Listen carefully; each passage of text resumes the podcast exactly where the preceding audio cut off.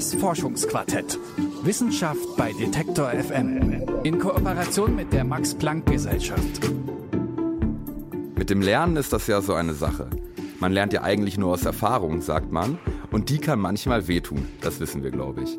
Aber das macht das Lernen an sich ja nicht weniger wertvoll. Und so ähnlich ist das auch in unserem Körper. Genauer gesagt, dem Immunsystem. Denn wenn sich unser Immunsystem gegen Krankheitserreger wehren will, muss es diese davor erst kennenlernen. Und das geht entweder auf die harte Tour, also durch eine Infektion, oder eben durchs Impfen. Aber was passiert eigentlich in unserem Immunsystem, wenn wir geimpft werden? Darüber sprechen wir heute im Forschungsquartett. Ich bin Dominik Lenze, schön, dass ihr dabei seid. Hi. Immunsystem, Abwehrkräfte, irgendwie kennt man die Begriffe ja schon, aus der Werbung für Joghurtdrinks meinetwegen oder überhaupt aus der Alltagssprache. Aber was bedeuten die eigentlich ganz konkret? Darüber habe ich mit Thomas Böhm gesprochen. Er forscht am Max-Planck-Institut für Immunbiologie und Epigenetik und hat mir erklärt, da muss man erstmal ein paar Unterscheidungen treffen. Erstens gibt es da die mechanischen Abwehrkräfte. Das ist zum Beispiel die Haut, die schützt uns ja auch vor Verletzungen. Dann kommen die Schleimhäute, zum Beispiel in der Nase, die halten ja auch Krankheitserreger ab. Und schließlich gibt es den inneren Teil unseres Immunsystems. Und da wird es etwas kompliziert. Hier werden verschiedene Zellen gebildet, um die Krankheitserreger abzuwehren. Die einzelnen Teile des Systems stehen auch die ganze Zeit in einer Wechselwirkung zueinander. Es ist also ein ziemlich komplexes System. Deshalb habe ich Thomas Böhm gefragt, wie kann ich mir das denn ganz konkret vorstellen? Also ich fahre jetzt mit der U-Bahn, jemand niest mich versehentlich an, die Krankheitserreger gelangen dann über die Nasenschleimhäute irgendwie doch in den Körper und dann beginnt das Immunsystem in Aktion zu drehen. Der eine Prozess, von dem viel die Rede ist, wenn man äh, das Radio dieser Tage hört, sind Antikörper die dann versuchen, dieses Virus zu neutralisieren. Das kann man sich so vorstellen, als ob das Virus einfach mit einem Handschuh überzogen wird und dann blockiert der Handschuh diese Andockstellen, sodass das Virus nicht mehr an die Zelle andocken kann und auch in die Zelle nicht mehr eindringen. Und es gibt sogenannte Killerzellen, die werden nämlich darauf angesetzt, die infizierten Zellen zu zerstören. Das heißt also, es gibt sowohl Antikörper, die also löslich sind und im Blut rumschwimmen und in den Körperflüssigkeiten, und dann eben diese Killerzellen, die ganz gezielt an die infizierte Region oder Stelle im Organismus herangeführt werden und diese befallenen Zellen zerstören. Und wie genau der Körper dann auf einen konkreten Erreger reagiert, das muss der ja erst lernen. Also entweder durch eine echte Infektion oder eben durch die Impfung. Aber wodurch unterscheidet sich denn der Impfstoff von einem echten Erreger?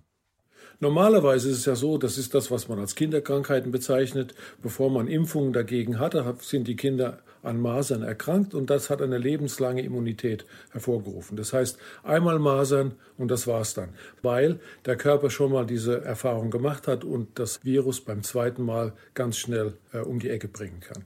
Bei der Impfung versucht man das im Prinzip genauso. Nur muss die Information, die das Virus sozusagen in den Körper einschleppt, in einer Form dargeboten werden, die den Organismus nicht krank macht. Man kann zum Beispiel eine Virussuppe sozusagen herstellen und kann die ein bisschen abschwächen, indem man sie erhitzt oder mit Chemikalien behandelt. Dann können diese Viren sich nicht mehr vermehren. Man kann sie in den Körper einspritzen der Körper denkt, ah, da kommt das Virus, das Immunsystem reagiert darauf, bildet ein Gedächtnis für diese Sache, aber weil dieses Virus ja beschädigt ist, kann es zu keiner Krankheit kommen. Das Immunsystem aber hat diese erste Exposition schon gehabt. Dann gibt es die, eine Varianteform, dass man Erreger nimmt, die sich zwar vermehren können, aber nur so schwach vermehren können, dass das Immunsystem so schnell reagiert, dass die Krankheit nicht richtig ausbrechen kann. Dann hat man sozusagen eine ganz milde Form der Erkrankung. Und dann kann man, und das ist das, was jetzt bei den, bei den Corona-Impfungen hervorgenommen wird, man nimmt nur Teile dieser genetischen Information und spritzt dem Körper nur diese Teile der genetischen Information ein. Der Körper produziert dieses Virusprotein, aber das ist nur ein kleiner Teil. Das heißt, es kann kein äh, aktives Virus entstehen, sondern nur ein kleines Stückchen davon sozusagen.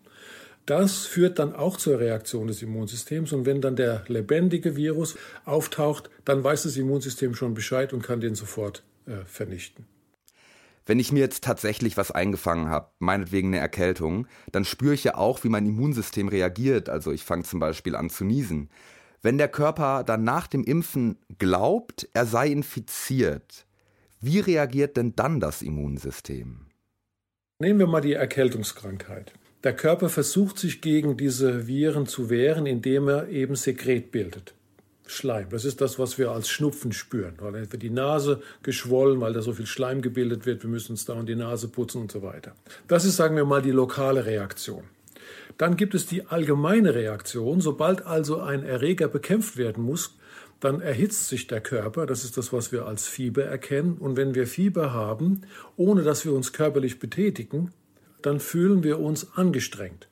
Mit jedem Grad der Temperaturerhöhung, die durch diese Infektion ausgelöst wird, die das Immunsystem auch braucht, um sozusagen in Schwung zu kommen, braucht unser Stoffwechsel 10% mehr Umsatz. Also wir haben eine lokale Reaktion bei der Infektion und wir haben eine allgemeine Reaktion. Bei der Impfung ist normalerweise, jetzt wenn wir dieses Corona-Beispiel wieder nehmen, ist die lokale Reaktion natürlich nicht vorhanden zunächst mal, weil ja wir den Erreger nicht über die Nase zuführen, sondern wir spritzen das in den Muskel. Was natürlich im Muskel passiert ist, dass das Immunsystem denkt, ah ja, da ist jetzt eine Infektion und das Immunsystem kann zunächst mal nicht unterscheiden, ob das die Nasenschleimhaut ist oder eben der Muskel. Das heißt, oft kommt es dann an der Einstichstelle zu einer Schwellung, weil da die Immunzellen hinströmen, weil sie wissen ja, da ist irgendwas nicht in Ordnung, da müssen wir jetzt hingehen. Und wenn die Immunzellen dorthin gehen, dann schwillt das Gewebe an. Und das, wenn das Gewebe anschwillt, das ist wie beim Bluterguss, tut's weh. Das ist sozusagen die lokale Reaktion. Das ist einfach eine Schwellungsreaktion. Und dann gibt es natürlich die allgemeine Reaktion, die eben darauf hindeutet, dass das Immunsystem insgesamt in Schwung kommt. Normalerweise ist das bei der zweiten Impfung stärker, weil bei der ersten Impfung das Immunsystem sozusagen erst so langsam in Schwung kommt und trainiert wird. Wenn dann bei der zweiten Impfung, da ist die Reaktion normalerweise heftiger, sowohl am Ort als auch allgemein, sodass die Leute oft berichten, und so ist es natürlich auch, dass bei der zweiten Impfung sie dann Fieber haben, sie fühlen sich nicht gut. Aber normalerweise geht es bei der Impfung sehr viel schneller vorbei als bei der normalen Infektion. Hin und wieder berichten Leute ja auch von Beschwerden nach dem Impfen. Aber das sind dann, anders als vielleicht einige denken, gar nicht die Nebenwirkungen des Impfstoffs, sondern einfach nur die Reaktion unseres Immunsystems, richtig? Das stimmt. In den allermeisten Fällen sind diese sogenannten Nebenwirkungen tatsächlich ein Zeichen dafür, dass das Immunsystem auf den sogenannten Erreger oder den Impfstoff reagiert. Es gibt natürlich auch, weil diese Impfstoffe ja in einer besonderen Form zubereitet werden müssen, gibt es manchmal allergische Reaktionen auf diese Zubereitungsform. Aber das kennen wir ja auch aus anderen Gründen. Das ist wie Nahrungsmittelallergie oder sonst irgendwas. Und das kann man aber relativ leicht bekämpfen, wenn das stattfindet. Deswegen müssen alle, die jetzt geimpft werden, ja noch ein paar Minuten, Viertelstunde oder halbe Stunde im Impfzentrum bleiben. Für die ganz, ganz seltenen Fälle, die dann eben solche äh, allergischen Nebenreaktionen zeigen, die kann man dann medikamentös ganz schnell beenden, sodass das also keinerlei Probleme hervorruft.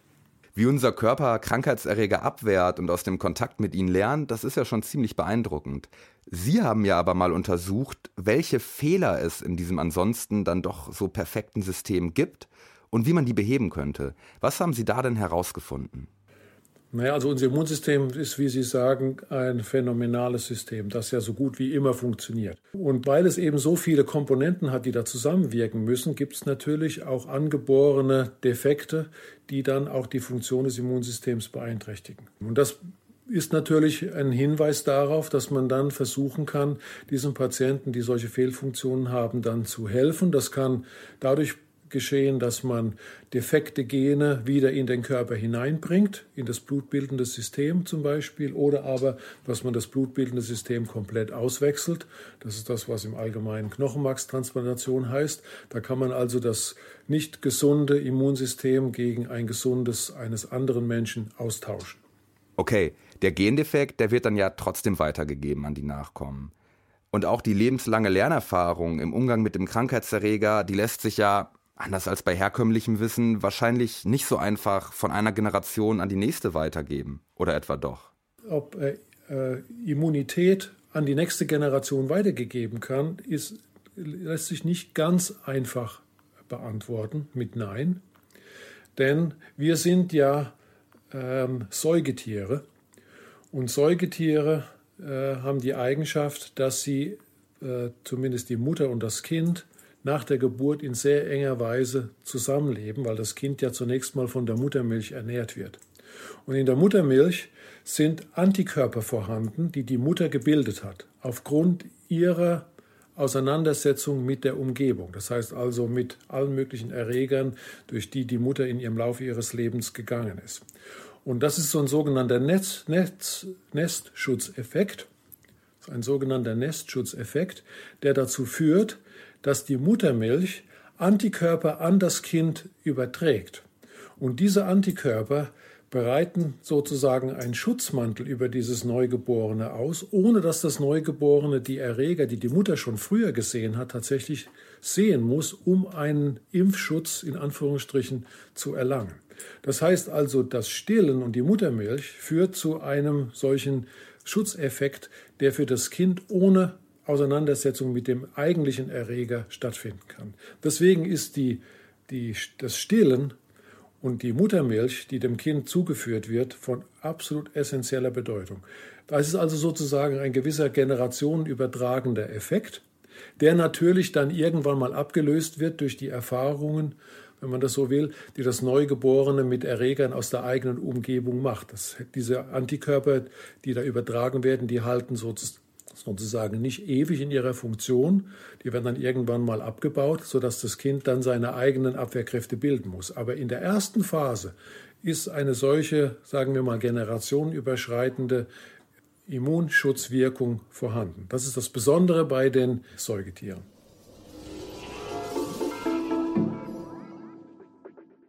Das sagt Immunbiologe Thomas Böhm vom Max Planck Institut für Immunologie und Epigenetik.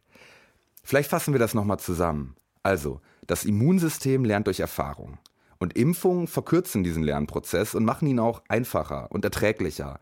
Der Körper bekommt ja schon vorab Informationen über einen möglichen Erreger und lernt dann daran, wie er mit dem umzugehen hat. Zum Beispiel, indem man eine schwächere und ungefährliche Version eines Virus injiziert. Oder manchmal reichen auch nur Teile des Erbguts, wie bei der Corona-Impfung. Wichtig ist jedenfalls, dass der Körper den Erreger kennenlernt und dann erfährt, wie man gegen ihn vorgeht. Wenn man sich nach dem Impfen etwas krank fühlt, ist das also nicht unbedingt schlecht. Ganz im Gegenteil, es ist eigentlich ein gutes Zeichen. Das Immunsystem lernt und probt gewissermaßen die Abwehr des echten Krankheitserregers. Und damit sind wir am Ende dieser Folge des Forschungsquartetts. Ihr könnt den Podcast auf unserer Website hören, auf Spotify und überall, wo es Podcasts gibt. Da könnt ihr uns auch gern abonnieren, das freut uns. Das Forschungsquartett. Wissenschaft bei Detektor FM. In Kooperation mit der Max Planck Gesellschaft.